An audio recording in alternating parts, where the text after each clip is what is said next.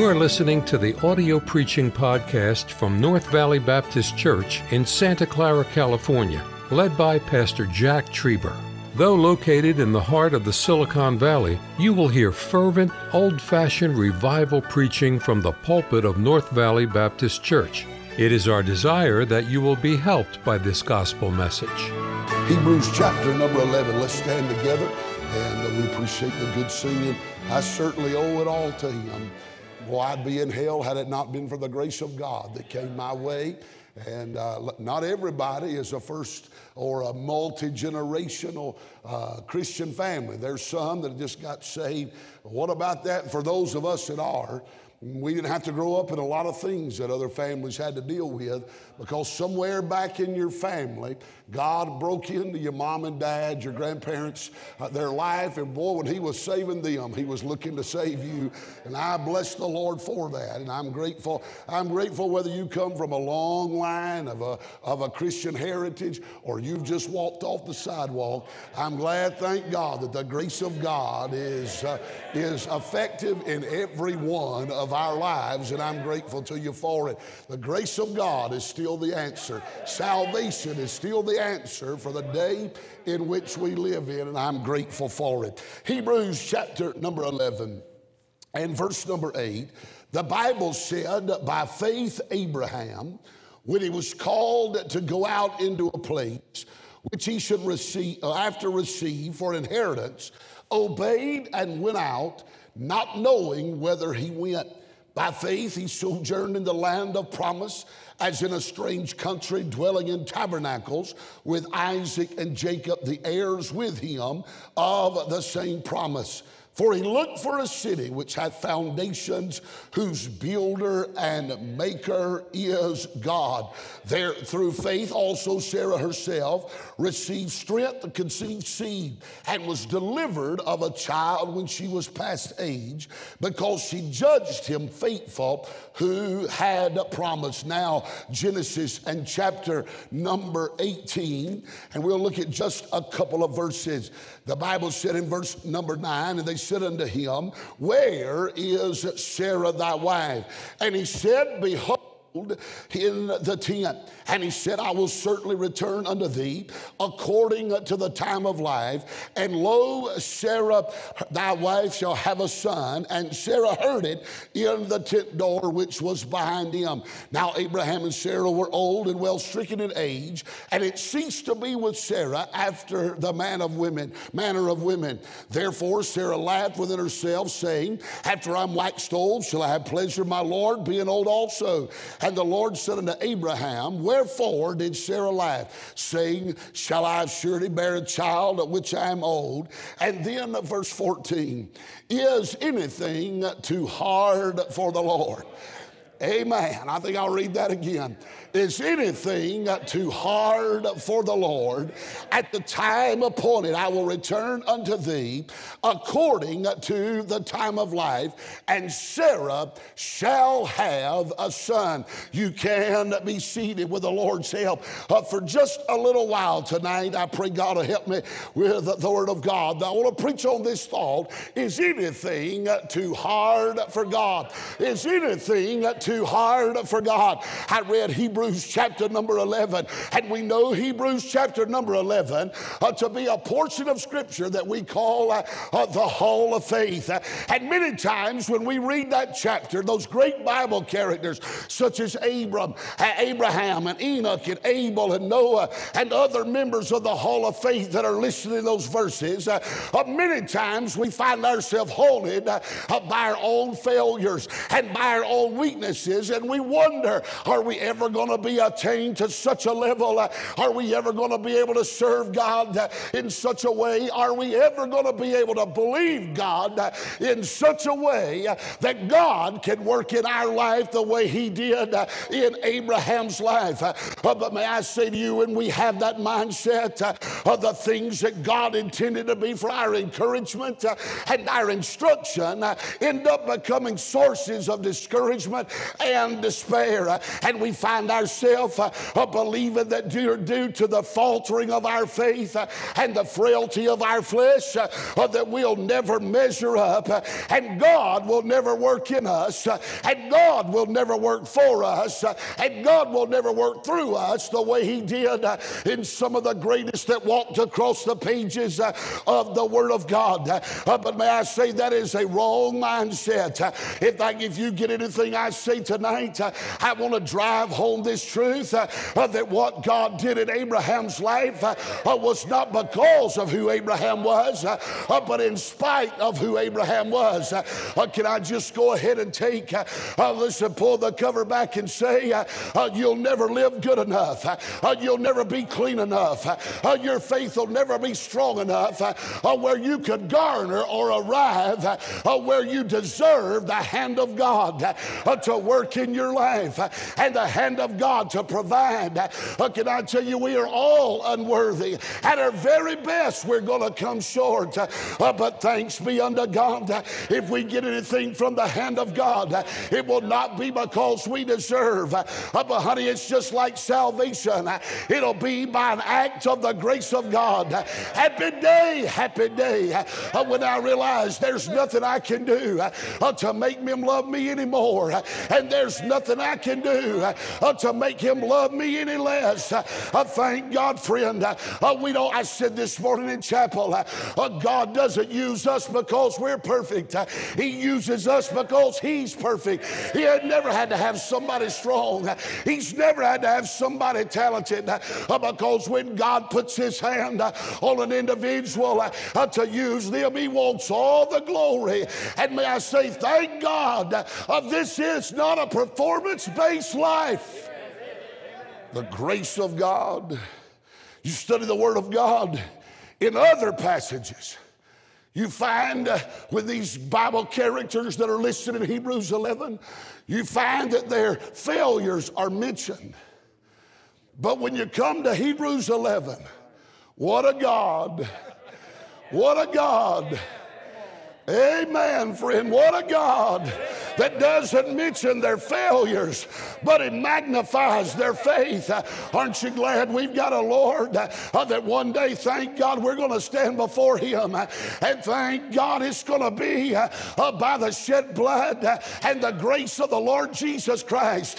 And I'm going to stand there uh, with His record, His imputed righteousness. What a God! What a God!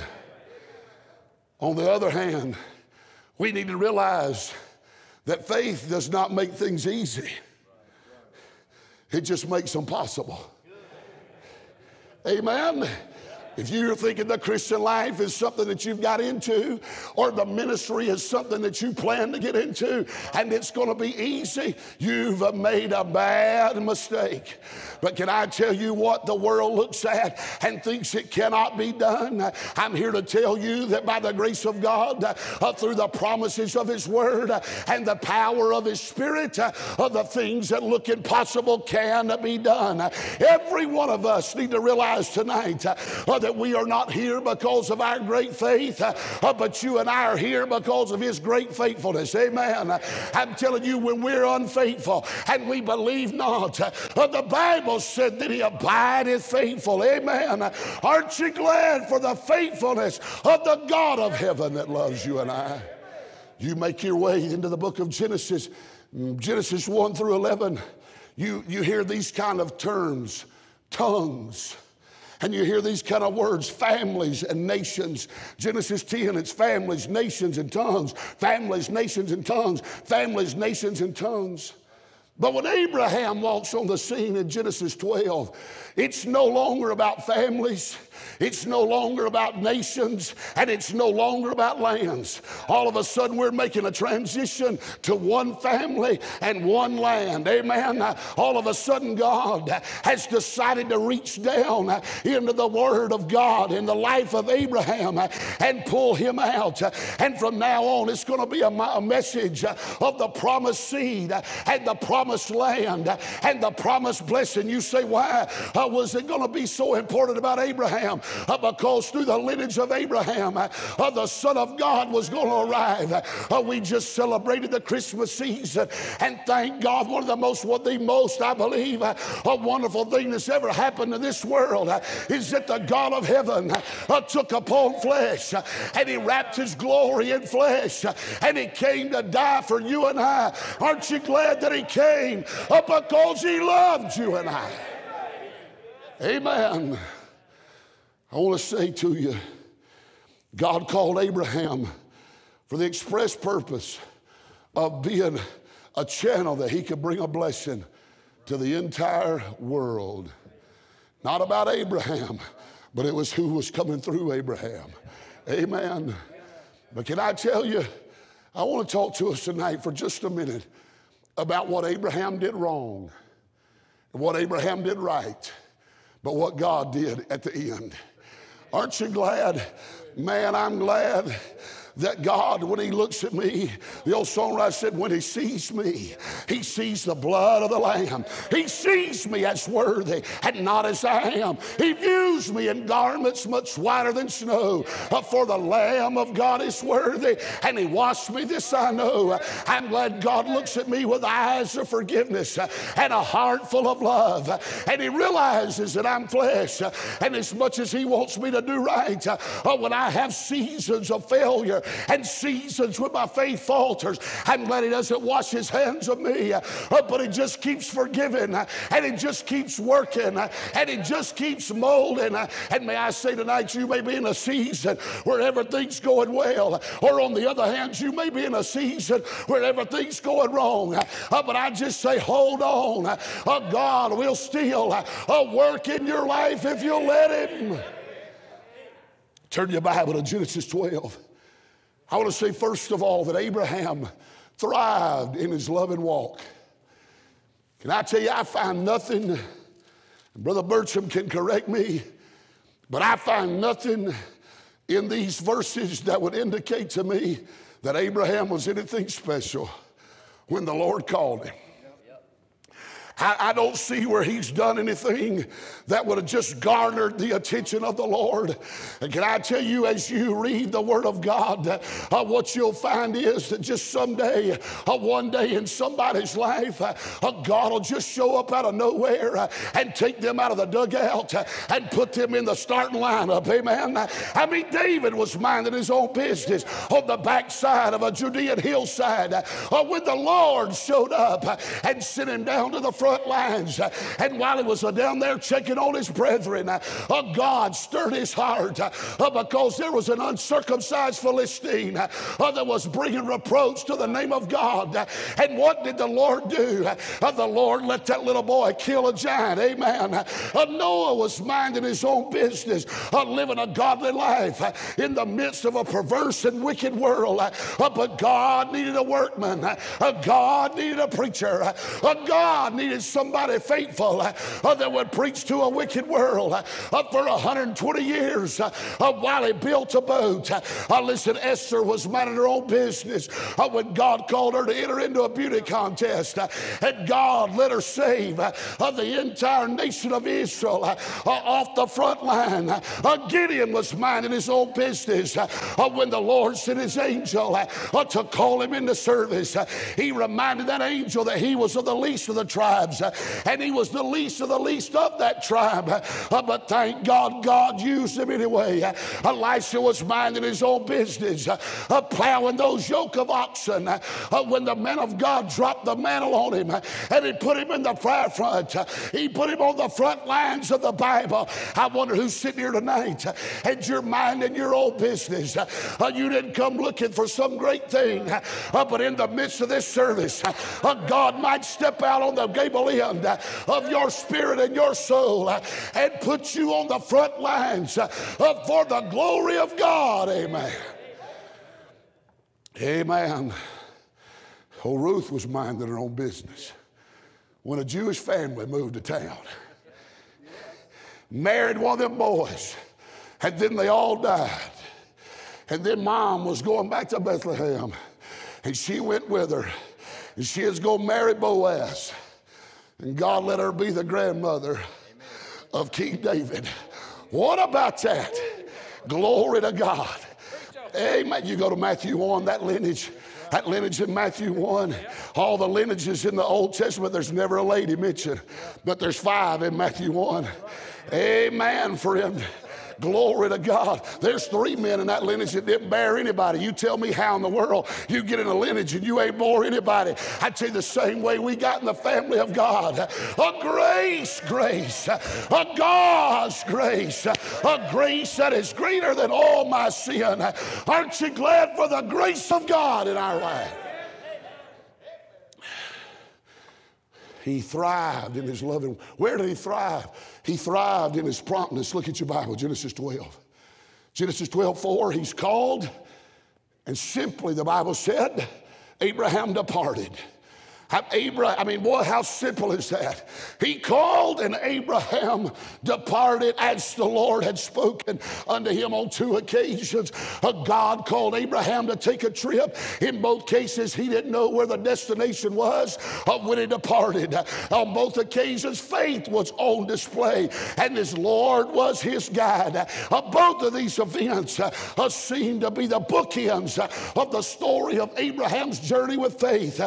But every every time he left, uh, he stepped out on faith, uh, and God showed him uh, that he could be trusted. Amen. Abraham was asked to part with his family in order to seek the blessing of the Lord. But when Genesis 22 rolled around, he said, Take thy son, thine only son, whom thou lovest. All of a sudden, that trial got ramped up. And can I tell you, your trials will increase, the weight of your trials will increase with the proportion of of your faith. But can I tell you, uh, uh, you'll find the exact same thing uh, that Abraham did, uh, that you can trust him. He's trustworthy. Uh, and when you don't understand, uh, he can be trusted. Amen. His promptness in his separation. Notice what the Bible said. He departed as the Lord spoke to him. He left his family behind. He didn't bargain. He didn't fuss. He didn't bow up. He said, Lord, if you want to use me, I'll do exactly what you said. Amen. I said before this morning, I said, service is not about a position, service is about a posture. Service is about surrender. Service is about submission. It doesn't matter what title's hanging on the door. It doesn't matter what title's on the business card. If your heart is not submitted, if your spirit is not serving, a friend, you're not serving God. Amen. What about his consecration? Look at your Bible, verse 5. Not only was he prompt in his separation, but he was prompt in his consecration. Notice what he did. He said he took all their substance. What about their confrontation? Look at verse 6. The Bible said the Canaanite, the Canaanite was in the land. Does not the word of God say there's a great and effectual door open to me? But it didn't say, but there are many adversaries. It said, and there are many adversaries. You better understand this. We may not be on the battlefield like David was, cutting the head off a giant. We may not be on a battlefield with the Philistines, and we might not be on a battlefield with the Amalekites and the Hittites and the Jebusites and all the ites that lived in Canaan. But you better believe the powers of hell and the powers of darkness. Uh, uh, when you set out to serve God, uh, uh you might as well go ahead and plan. Uh, there will be opposition. there'll be opposition from without, and there'll be opposition from within. It's amazing to me when people get saved. Uh, their family had nothing to say while they were drunkards. Uh, their families had nothing to say uh, while they were gambling their paycheck away. Their families had nothing to say when their cupboards were bare and their children were hungry. But you let them get saved by the grace of God and pour the beer out and pour the liquor out and quit their gambling and their fornicating and start giving to the house of God and spending time serving the Lord, all of a sudden they come out of the woodwork uh, to oppose what God's doing. He was thriving in his promptness, but then he was thriving in his priority. Look at verse 7. The first thing he did was he built an altar. Verse 8, he moved to another place. And the Bible said he was having Bethel on the west and Hai on the east. And there he built an altar in the Lord and called upon the name of the Lord. Listen, Bethel means house of God. Ai, that Ai means heap of ruins. Let me ask you something. Which one are you living closer to? Which one are you living closer to?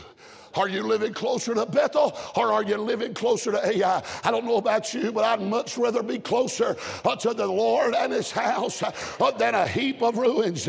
I mean, Genesis 13, what did he do? He finally comes out of Egypt, and the very first place he goes is back to the altar. Can I tell you, if you don't have an altar in your life, uh, if you don't have a time where you throw yourself on the mercy of God and you call on his name, you are missing one of the greatest blessings things, uh, uh, you are missing one of the greatest conduits uh, that you can fellowship with the Lord. He had a priority, and it was the altar of God. Now, I say this he obeyed God in the first four verses, and then he built an altar. Brother Alvin, obedience always comes before worship. You ought to write that down, young person. If you want to worship God, you've got to start by obeying Him.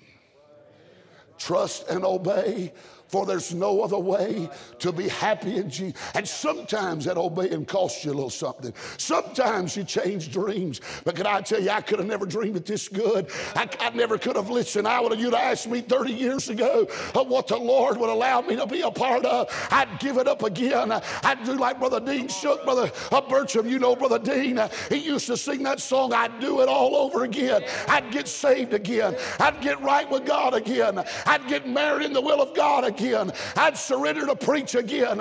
I'd give my life to God again. It's been a great trip. Amen. What about his passion? He thrived in his passion, Genesis 14. Lot got swept up in that battle between Chedorlaomer and the king of Sodom.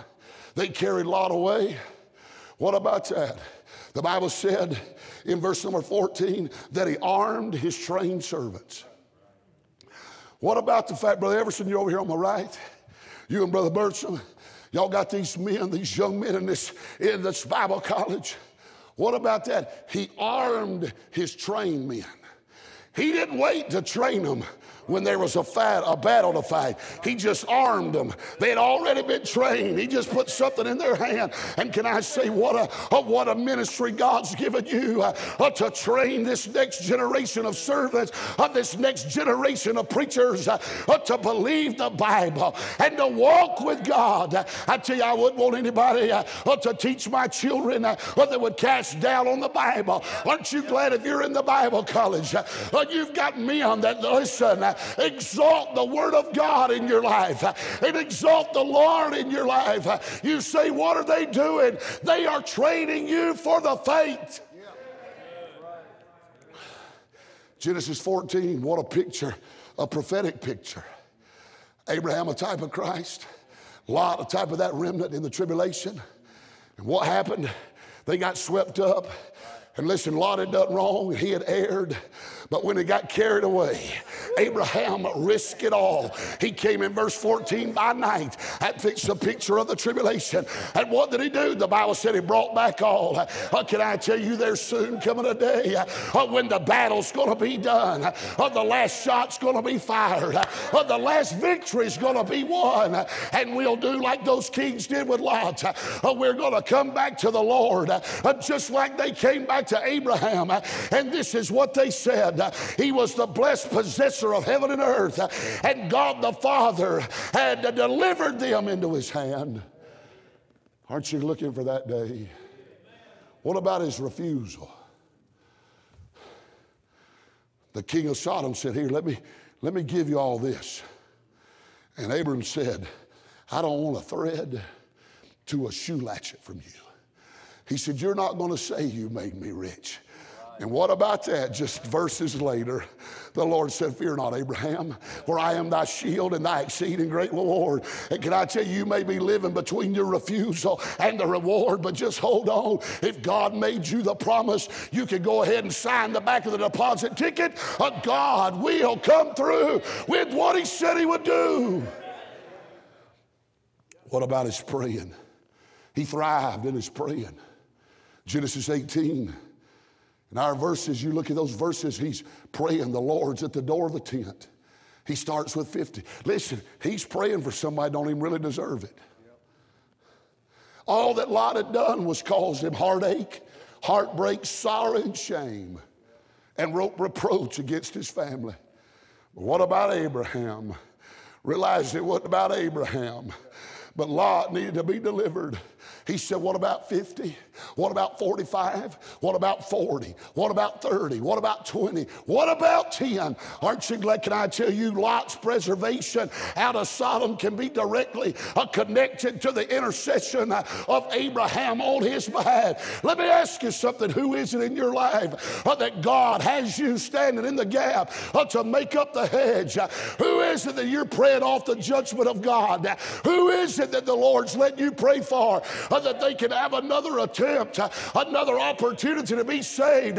I say, don't give up. I mean, Abraham saved him by his sword, and now he saved him by his supplication. I say, pray on. I say, serve on. I say, battle on. Oh, God will let you make a difference. He's thriving in his love and walk, but then we say, secondly, he survived his lingering weaknesses. Boy, don't you? I'm glad the sermon does not end after point number one. Because I don't know that I could live up to all that. His promptness, his passion. Are you li- I don't know that I can live up to but I'm glad the Lord doesn't just tell one side of the story. But I'm glad that we've got an honest Bible where he lets the greatest of the, he lets us peek into the lives of the greatest of the greats, not when they're doing their best, but when they're doing their worst. I told you before, God didn't just do for Abraham what he did for Abraham because of who he was. He did the work of God in Abraham's life in spite of who he was. You say, What are you talking about, preacher? Let's look at our Bible. Look at verse 10 of Genesis 12. He survived the lingering weakness of his altered direction. God had called him out, done wonderful things in his life. And all of a sudden, at the first sign of a negative circumstance, he changes direction.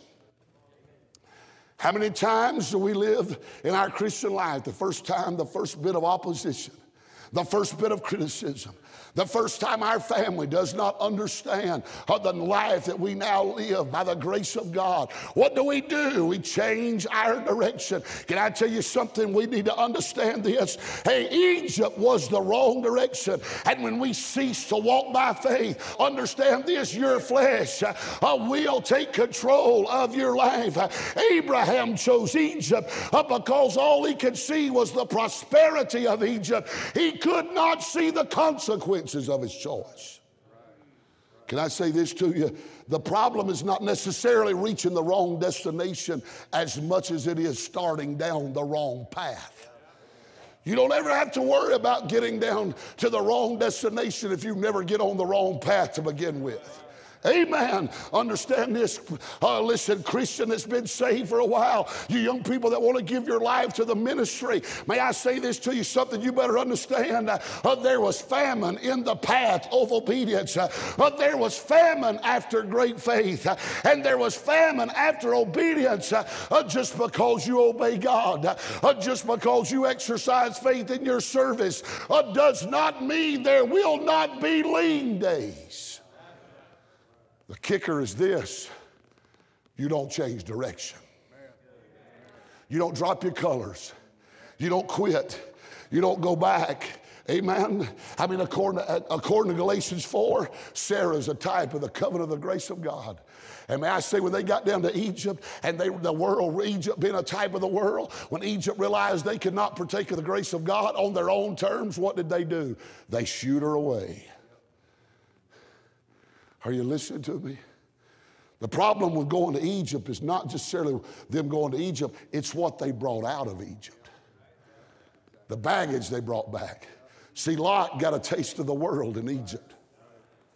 They got wealthy in Egypt, and it caused Abraham and Lot to have to divide and separate. And then guess who joined the family in Egypt? Hagar. Oh my, are you listening? See, there was altered direction. Then he had a weakness of apparent doubt. Look at your Bible, Genesis 15, verse 1. It said, Fear not, Abram. Now we understand, men, God doesn't speak words just to be speaking words and filling space and filling time. So that would indicate to me if he said, Fear not, Abram, that would indicate to me there was fear in Abram's heart, not faith. Amen. What about a man? Boy, Abram wished that Hebrews 11 was the only chapter of his story. But God didn't just tell the good, He told the good, the bad, and the ugly too. And what about, don't you, when you and I read Hebrews 11, we wonder if we could ever believe God like that. But, young man, when we read Genesis 15, boys, we feel like, hey, man, that's where I'm living. I may not live in Hebrews 11, but I've sure lived in Genesis 15, 1. What about that? that a man who had fear, the man that looked at him and said, Lord, is Eliezer, is he going to be my heir? He said, I have no children. He said, Lord, how am I going to know you're going to do this? That's the same man that's in Hebrews 11 in the hall of faith. Are you listening to me? Listen, men want assurance beyond what God has said. And all God wants men to be is assured of what He said. Amen. Listen, there was apparent doubt. But then in Genesis 12, Genesis 16, and Genesis 20, Abraham made some arrogant decisions. You say, What are you talking about, preacher? He made decisions about his direction in his life without consulting the Lord. He went to Egypt, never prayed. He took Hagar, Ian, and bore Ishmael. He went back to Abimelech. Not in either one of those occasions did he ask the Lord. You better believe we're about to make a mistake when we cut God out of the directional decisions of our life. Those are arrogant decisions. Can I say, and I believe, I believe these men of God would agree with me, the mistake made in Genesis 16 was the darkest blot in Abraham's life. But not only was it the darkest blot in Abraham's life, in the Word of God, it was the greatest mistake outside of Adam falling and casting the whole man's race into sin. Genesis 16, there's been more bloodshed. More bloodshed because of that mistake. I mean, from the Ishmaelites prior to Muhammad and from Muhammad on down, there's been more bloodshed because of that one mistake. But how long suffered a God that we've got that could take someone who made that kind of mistake and don't hey, you might as well put your halo up because you probably would have made the same decision he made. What about a God that a man could make that grievous of a mistake? I mean, man, we've seen that in our own lifetime in 9 11. Hello? We've seen that bloodshed. But what about a God who is rich in mercy and who's rich in love that'll take somebody that, that made that much of a grievous error and stick him in one of the greatest lists of the greatest Christians in the Word of God? He goes down there to Abimelech, didn't learn a lesson from lying in Egypt, and he lies to Abimelech. Told him that Sarah was his sister. Probably not a greater chapter in the Word of God to differentiate between a believer's standing and a believer's state. You say, why? Because Abimelech was acting with integrity and honesty. But the Lord told him he was a dead man. And he told, here Moses, I mean, here Abram is lying. And God told, he, God told Abimelech that, that he was a prophet. You say, what's that about? That's about his standing. Abimelech was a dead man because of his relationship to God. And Abram was a prophet because of his relationship to God. Can I tell you, if you're a dead man, all your good works cannot do anything to make you alive. And if you're alive, all your bad works can't make you dead. I, say, praise God, friend. Aren't you glad that the hour you got born again? Uh, there's nothing, uh, there's nothing you can do uh, to change your standing. Now, Abram's state was that he had to be rebuked by an unbeliever. But his standing was he was a prophet. That's rightly divided. Amen. And I believe we ought to live clean. I believe we ought to live holy. I believe we ought to live separated from the world. But can I tell you something? When all that's said and done, our standing rests in Christ and in Christ alone. Amen. Are you listening? Oh my, his arrogant decision. Come on back to the piano, my brother. Where he's helped us. There he comes. Boy, he does a great job on that piano. Not only do we see that he survived his lingering weakness, and I'm about done, thrived his love and walk, but I want you to look at two, two verses of scripture. He was revived by the Lord's word. Look at Genesis 17. Here we are on the brink. You can play on when you get ready. Brother Alvin, you get ready to sing here in a minute. I mean, I just told you that Genesis 16 is the darkest blot, the darkest failure in Abram's life. Would everybody agree? He took Hagar, he didn't wait on the Lord, and we're still, we're still seeing the results of that decision. Now look what he did in Genesis 17. Oh my. When Abram was 99, 90 years old and nine, the Lord appeared unto Abram. Mm. You'd have thought the Lord would have stiff armed him. You think the Lord would have kept him in the distance. But right after his greatest mistake, he just came right back. He just came. Boy, that old song we used to sing, He didn't throw the clay away. Oh, I'm glad He didn't throw me in the potter's field broken. I'm glad Jeremiah 18, He's put us back on the potter's wheel and He made it over again. It seemed good to the potter. I say, Happy day, happy day. Oh, that I realized that the greatest part to me, one of the greatest attributes of Christ, is the long suffering He has for me as His child. You say, Preacher, I'm not in that thriving mode. I'm in that surviving mode. What do I do? Well, why don't you do like Job did? It'd been a while since he had heard from the Lord. So he just went over and sat in the ashes. He went back over there to the last place he had heard from him. And he sat down. And he said, Surely he'll be along shortly. Surely he'll be by. He'll be by to say something else to me. My say, young person, you may have made a mistake and you may have to bear the consequences of that mistake. But if you're a child of God, you can rest in the fact He'll be along again to fellowship with you, speak to you, mold you, and make you. Look at Genesis 18.